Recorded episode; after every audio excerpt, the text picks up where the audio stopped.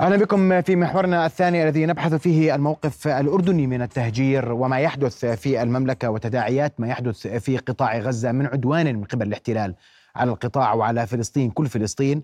أرحب بضيفي عضو مجلس النواب الأستاذ عمر ياسر. مساء الخير. أهلا, أهلاً بك. رؤيا بودكاست. واليوم تابعنا كثير من التطورات ميدانيا في غزة. تابعنا كثير من التطورات سياسيا تحديدا اللغة الدبلوماسية تحدث بها الأردن اليوم وأيضا عسكريا سواء في ميدان غزة في الضفة الغربية أو حتى في المملكة الأردنية الهاشميه أسمع تعقيبك على ما يدور اليوم ورأيك سياسيا بما يحدث.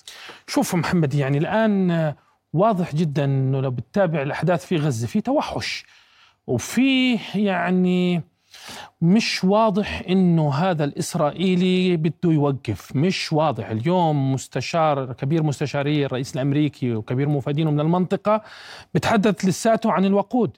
مجلس الحرب بيختلف عن إدخال الوقود. اذا واضح جدا إنه وقف إطلاق النار لا زال يعني عنوان بعيد لا عن الأمريكان ولا بيغطوا عليه بالقصة الإنسانية مش معطينا إياها. ممرات مش معطينا إياها.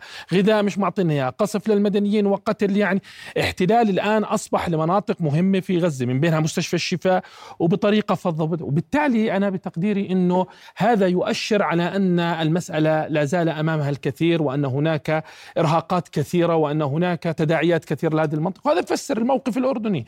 اليوم الأردن واضح في مواقفه. ورفع الدوز لأبعد مدى مدى اليوم الأردن حتى في قصة مصالحه وعلاقاته نوعا ما تجاوزها تجاوزها في مصالح أردنية كانت في كثير من الملفات تجاوزها من بينها المصلحة الرئيسية مع الولايات المتحدة الأمريكية. فالخطاب كان مختلف فكيف أدانا كان مختلف.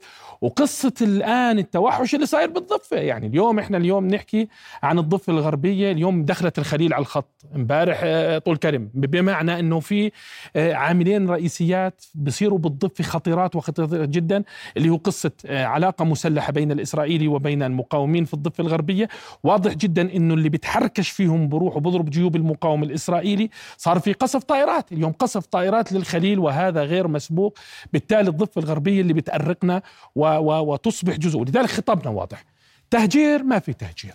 حتى لو حطينا كل بيضاتنا في في, في السلة قلنا عنها إعلان حرب. اليوم قطاعاتنا العسكرية تحركت باتجاه الحدود بمعنى إنه اليوم بنودي كل الإشارات إنه واحدة من امننا القومي مصلحتنا الحيوية جزء من المعركة بنصير معركة حقيقية إذا صار في فكره للتهجير. لأنه اللي بصير اسرائيليا بعد الشفاء خطير. هذا الترحيل اللي شفته للشفاء يعيد إنتاج ترحيل الشمال للجنوب. وبعدين وين؟ بضرب اليوم بخان يونس في الجنوب. اذا عمق الجنوب بنضرب. اذا في تهجير في فلسفة تهجير في توافق تحت الطاولة بينهم وبين الأمريكي. الأردن بتقديري أنه واضح هذا الأمر على الطاولة استطاع في بداية الحرب دبلوماسيين يدزوا للوراء هو والمصريين. لكن ما يبدو أن الإسرائيليين بيمارسوا ممارسات تقترب من التهجير. في تجويع للضفة الغربية. أنت ما انتبهت أنه إحنا ودينا جزء من مخزون القمح للضفة الغربية؟ سوينا مستشفى ميداني في, في, في نابلس بمعنى اليوم إحنا حتى ثقلنا الإنساني وثقلنا في المساعدات رايحة باتجاه الضفة آه، الغربية. إذا في أزمة كبيرة الأردن بتعامل معها بخشونة.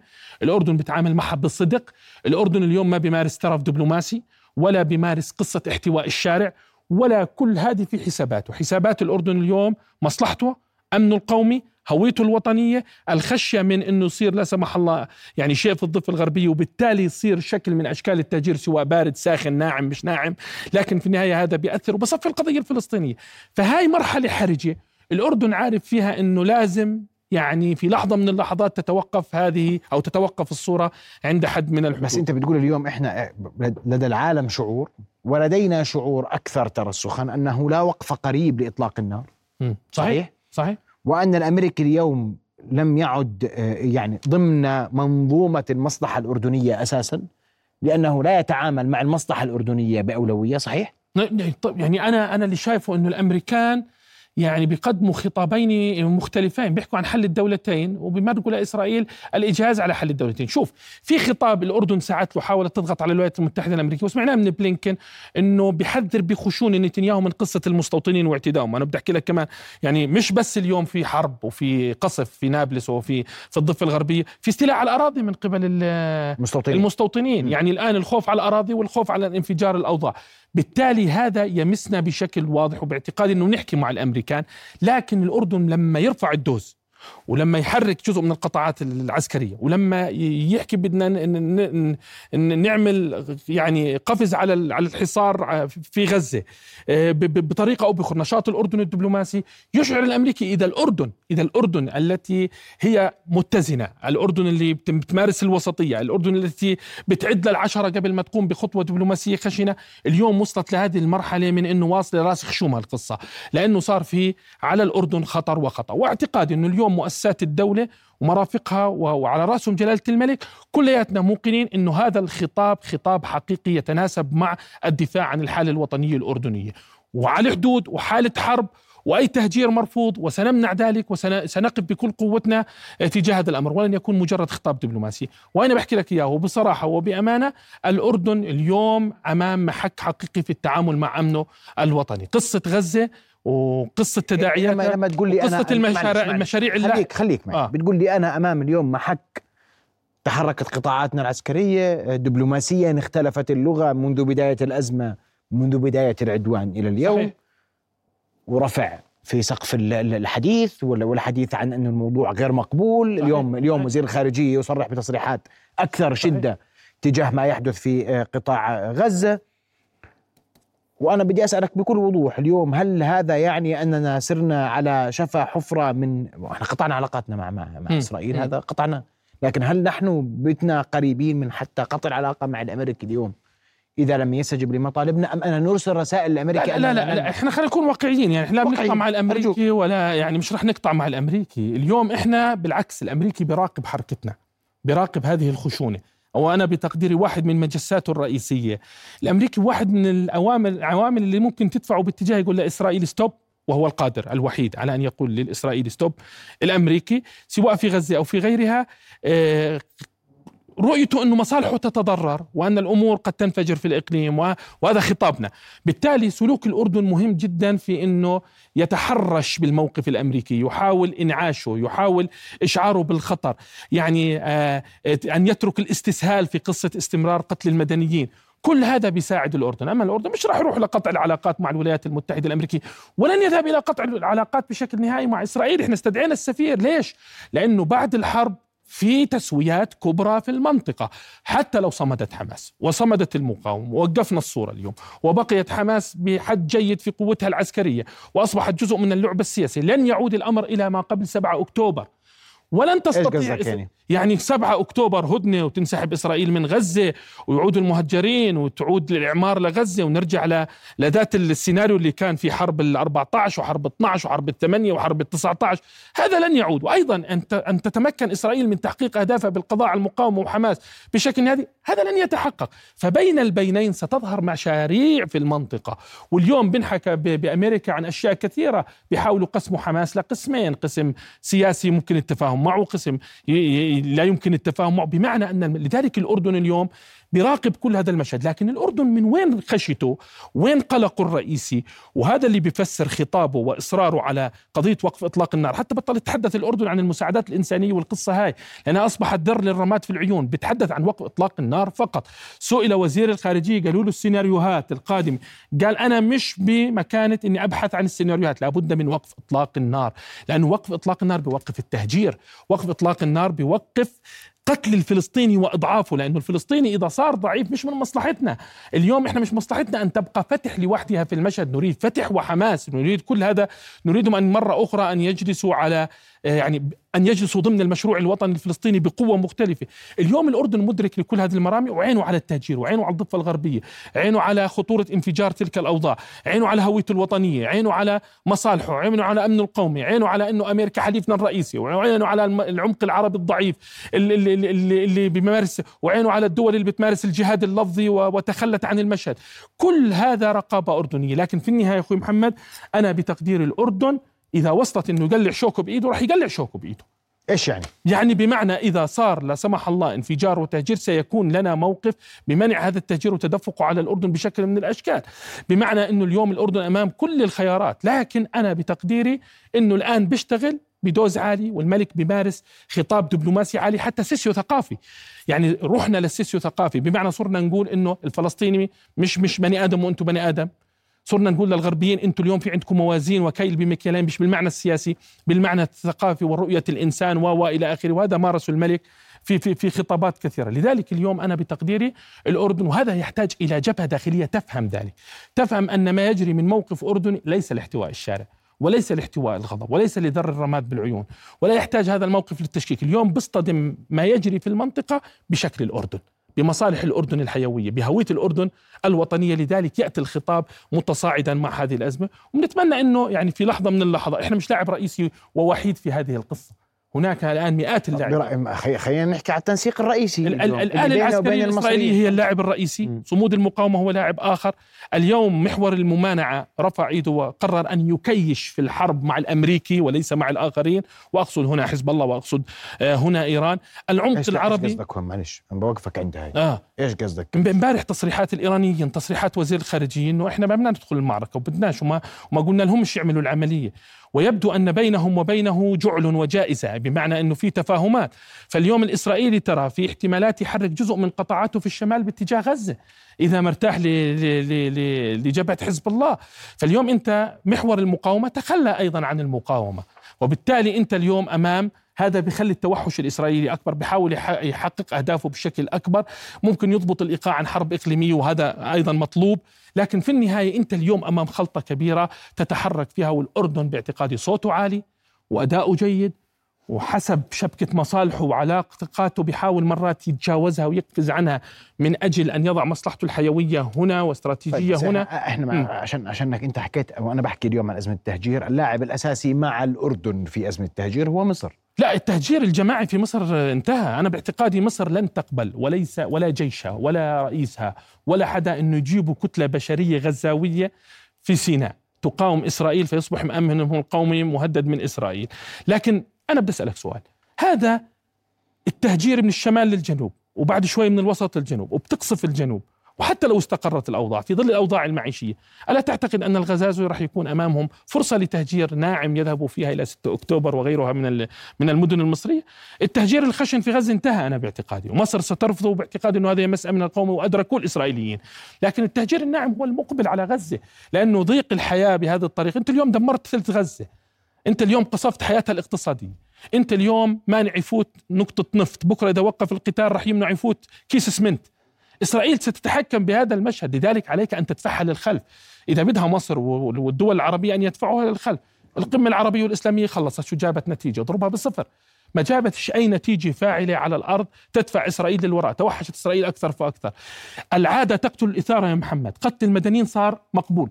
القصف مقبول. اليوم مجزرتين ما صارش فيها ردود فعل زي المعمداني. بمعنى أنها أصبحت مقبولة عند الناس. فالعادة اصبحت يعني تقتل الإثارة حتى عند الجماهير العربية. هذا الاستسهال في النظر إلى الدم الفلسطيني إذا استمر أكثر ستكون خطورته أكبر لكن الأردن عينه على الضفة الغربية. صح قد لا قد لا نشهد صورة مشابهة لما يجري في غزة لأنه فيش قسام ومقاومة في غزة تشبه الموجودة في في في, في الضفة تشبه الموجودة في غزة لكن الإسرائيليين بيحاولوا يصفوا حساباتهم بس أنت مع الضفة الغربية كلها لا تقرأ معلش اسمح لي. تفضل. وأنا بدي أسألك هلأ سؤال آخر بطريقة أخرى. فال... وأنا ب... ب... سيناريوهات لا أحد يعلم اليوم مآلات هذه الحرب على أقل تقدير. في آمال في تمنيات وأنا بدي أقول لك في الآمال والتمنيات. إن انتصرت المقاومة إذا لم تن... إذا لم تنجح إسرائيل في اتخاذ أي خطوة على الأرض تقنعها بانتصار أو تحقق لها انتصار وتخسر اليوم هي تخسر ست جنود اليوم تخسر جنود أكثر. المقاومة تحدث عن كم أكبر وهذه الخسارات صحيح. لن يتحملها نتنياهو أيا كان ولن يتحملها الشارع الإسرائيلي بالمطلق. وبدأت الأصوات في إسرائيل تعلو أن هذه الحرب مآلاتها فإذا انتصرت المقاومة في المعركة. حساباتنا موجودة. هسه السيناريوهات المطروحة على الطاولة كثيرة وكثيرة جدا والأمريكان بغيروها كل يوم. امبارح تحدثوا عن قوة أممية قبل ذلك كان يتحدثوا نتنياهو بتحدث عن سيطرة نفسه. المقاومة قد تستطيع أن تصمد وأن توقف إطلاق النار لكنها لن تعود الأمور إلى ما قبل 7 أكتوبر. إسرائيل تبحث عن انتصار بائن بينونة كبرى وليس بينونة صغرى حتى تستطيع أن ترمم الردع وأمريكا وراها بالقصة هاي. الميدان سيحدد شكل السيناريو. أنا أتفق معك. م. عقل حماس كيف سيتحول بعد ذلك؟ هل سيحافظ على العقل المقاوم السك ولا يروح لتكييش سياسي ويدخل العملية ويعيد إنتاج المشروع الوطني الفلسطيني مع شركاء؟ وهذا سؤال مهم. اليمين الإسرائيلي كم سيتراجع؟ كم سيسقط؟ كم من سيتقدم في المشهد؟ الإرادة الأمريكية الحقيقية في التعامل مع التسوية مرة أخرى في المنطقة. كل هذه سيناريوهات مطروحة وإحنا عارفينها لكن الأردن اليوم معني بوقف إطلاق النار. بعد ذلك التفكير بالسيناريوهات. لأن وقف إطلاق النار يوقف التهجير. يوقف إشكالية التهجير يوقف عقدة التهجير يوقف التصعيد في الضفة الغربية. بعد ذلك السيناريوهات نتعامل معها بالقطعة يعني شو بدنا نعمل؟ هاي حالتنا. حتى نقدر نتعامل ونشوف ونكون إحنا جزء من هذا السيناريو ونحافظ على مصالح. لكن المشهد معقد محمد. اليوم أن تنتصر المقاومة وأن تعيد إسرائيل إلى خارج غزة بمعنى انتصار آخر يشبه فعالية واستراتيجية 7 أكتوبر هذا يعني أمنيات ينبغي يعني أمنيات. أنا قلت لك لكن أنا أتمنى الكل واحدة. يتمنى أن أن يحقق أن يحقق. لكن أنا شخصيا تقديري أن إسرائيل لن تكسر المقاومة كسرا نهائيا وكما يريدونه بائن بينونه كبرى. ولكن بالمقابل لن تعود الأمور إلى ما قبل 7 أكتوبر. سيكون هناك صيغة جديدة في غزة وفي المشهد الوطني الفلسطيني وتحكم مجموعة من العواقب. عقلية حماس الجديدة السلطة وكم سيكون أنت دور اليوم اسمح لي. نعم. آه، السنوار والضيف هل سيقبلون أي سيناريو؟ أقول لك بلاش.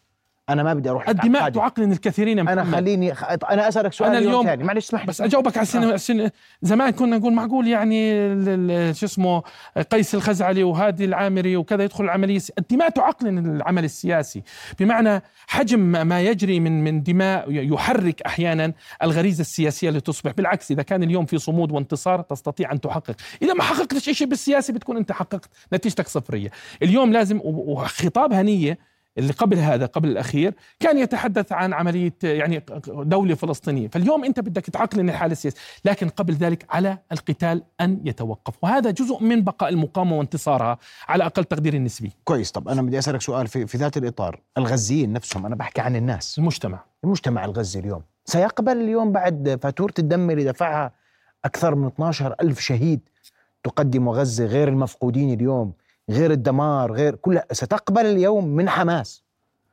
سيناريو آه، آه، تقترحه حماس وتقول هذا الأفضل اليوم مش في شارع اليوم دفع فاتورة دم غالية؟ صحيح سيكون للشارع رأيه أيضا في المشروع الوطني الفلسطيني يستطيع أن يعبر عن مواقفه لكن في تجارب الدول يعني الفلوجة صمدت وقتل فيها الكثير ثم ذهبت إلى الانتخابات انتخابات المشهد العراقي والآن هي جزء من العملية السياسية العراقية. قد يصعب عليهم ذلك لكن في النهاية الدماء التي كانت لابد أن تكيش سياسيا. لأنه اليوم إنك تقول بقدر أني أنا أرجع أطلع إسرائيل وأحرر إسرائيل أحرر فلسطين بهذا التوقيت وفي هذا الظروف اليوم اكتشفت المقاومة إنه عمقها منكشف. هذا اللي اكتشفته بعد الحرب. عليها أن تعيد طرح أسئلة مهمة جدا. العمق أين هو؟ العمق العربي الرسمي انت أصلا كنت تحكي عنه إنه مش مزبوط وإنه هو مسار تسوية ولم تعول عليه وبالتالي بالحرب لم تعول عليه. ثم العمق الآخر اللي هو محور المقاومة اكتشفت إنه في آه، فاعل رئيسي بكيش سياسي بعيد عنك وتحت الطاولة. فالمقاومة مطلوب منها اليوم أن تعيد إنتاج نفسها وإن شاء الله انها تنتصر. تعيد إنتاج هذا الانتصار بتكييس سياسي مع الشركاء في المشهد الوطني الفلسطيني حتى يكون هناك فلسطيني مختلف. وما المانع أن يكون بجناحيه؟ بمعنى المشهد الوطني الفلسطيني يكون له جناحه السياسي المفاوض وتبقى القوة العسكرية لكن في إطار التوافق. بسؤال أخير اليوم. المواقف العربية برأيك هل تستحمل جديدا في قادم الأيام؟ لا ستعيد إنتاج نفسها. كيف يعني؟ بمعنى أن نريد وقفتنا ندين اليوم ما جرى في مدرسة الناطور وغدا ندين ما جرى في في الشجاعية وغدا ند- ندين وان ولا يضغطوا على الولايات المتحدة الأمريكية. والعادة تقتل الإثارة مش بس بالدم. في التصريحات بمعنى أن الموقف الرسمي العربي أصبح يعني يشتر نفسه لكن في هناك موقف يتشكل في الغرب. وأنا صراحة بعولش على المظاهرات في أوروبا لأنه اللي بيخرجوا يسار والحكم لليمين وبالتالي هو بيطلعش على اليسار. لكن في الولايات المتحدة الأمريكية في الحزب الديمقراطي بدأ تقدميين يتحدثوا الجانب هذا ممكن يزيد. لكن حتى الآن أنا أرى إنه الضوء الأخضر واضح. للإسرائيلي بأن يوغل أكثر في العملية العسكرية. بس بدي أحكي لك شغلة معلومة. تفضل. امبارح قائد الجيش الإسرائيلي اجتمع وخطب فيهم خطبة حماسية وقال لهم إن آه، إن تمكنا أو إن سمح لنا أن نستمر في الحرب سنحقق أهدافنا، واضح إن المؤسسة العسكرية أيضا بتراقب الحالة السياسية والكل براقب أمريكا، فدورنا نضغط على الولايات المتحدة الأمريكية حتى لا تنفجر المنطقة لأنه إذا انفجرت الضفة الغربية مش زي غزة الضفه الغربية، هي مركز الحياة الفلسطينية، مسألة مختلف. غزة ستبقى يعني في تعريفها مقاومة لكن هنا ستكون الحالة هنا الوطنية الفلسطينية هنا الوطن الفلسطيني في الضفة الغربية. فإذا انفجرت فسيكون لها ما بعدها. فبتقديري إذا أنت رحت بهذا الاتجاه والأمريكان راقبوا آه، تدحرج كرة النار وليست كرة الثلج يمكن أن توقف المعركة لكن الأمور صعبة وقادم الأيام صعب والأردن أمام يعني تحديات صعبة ولكن مرة ثانية بقول للأردنيين هذا الموقف الأردني الذي تشاهدوه نابع من ذاتية أردنية حقيقية ومن ليس فقط للتزويق والتزييف ولا الاتفاقيات طيب الاتفاقيات تلغى؟ اليوم بدي أرجع للنواب شيئا فشيئا. لا ما تحط اوراقك كلها على الطاولة. اليوم لغيت اتفاقية النوايا أو وقفتها أو جمدتها جبت السفير. شيئا فشيئا المعركة طويلة وممكن تأجل كل هذا للسيناريوهات ولا شكل شيئا فشيئا. لكن الأردن بدأت المسبحة يعني فاعلة. زمان كانت قصة طرد السفير نوقف عندها كثير. اليوم الاتفاقات بنحكى عنها بمعنى أن آه الصعوبة اللي كنت تجدها في التعامل مع الاتفاقيات لم تعد موجود شيئا فشيئا ولنتفهمها سياسيا. نعم. جزء منها ضاغط وجزء منها فاعل. عضو مجلس النواب مرة ياسر أشكرك كل الشكر على آه، وجودك معنا. رؤيا بودكاست.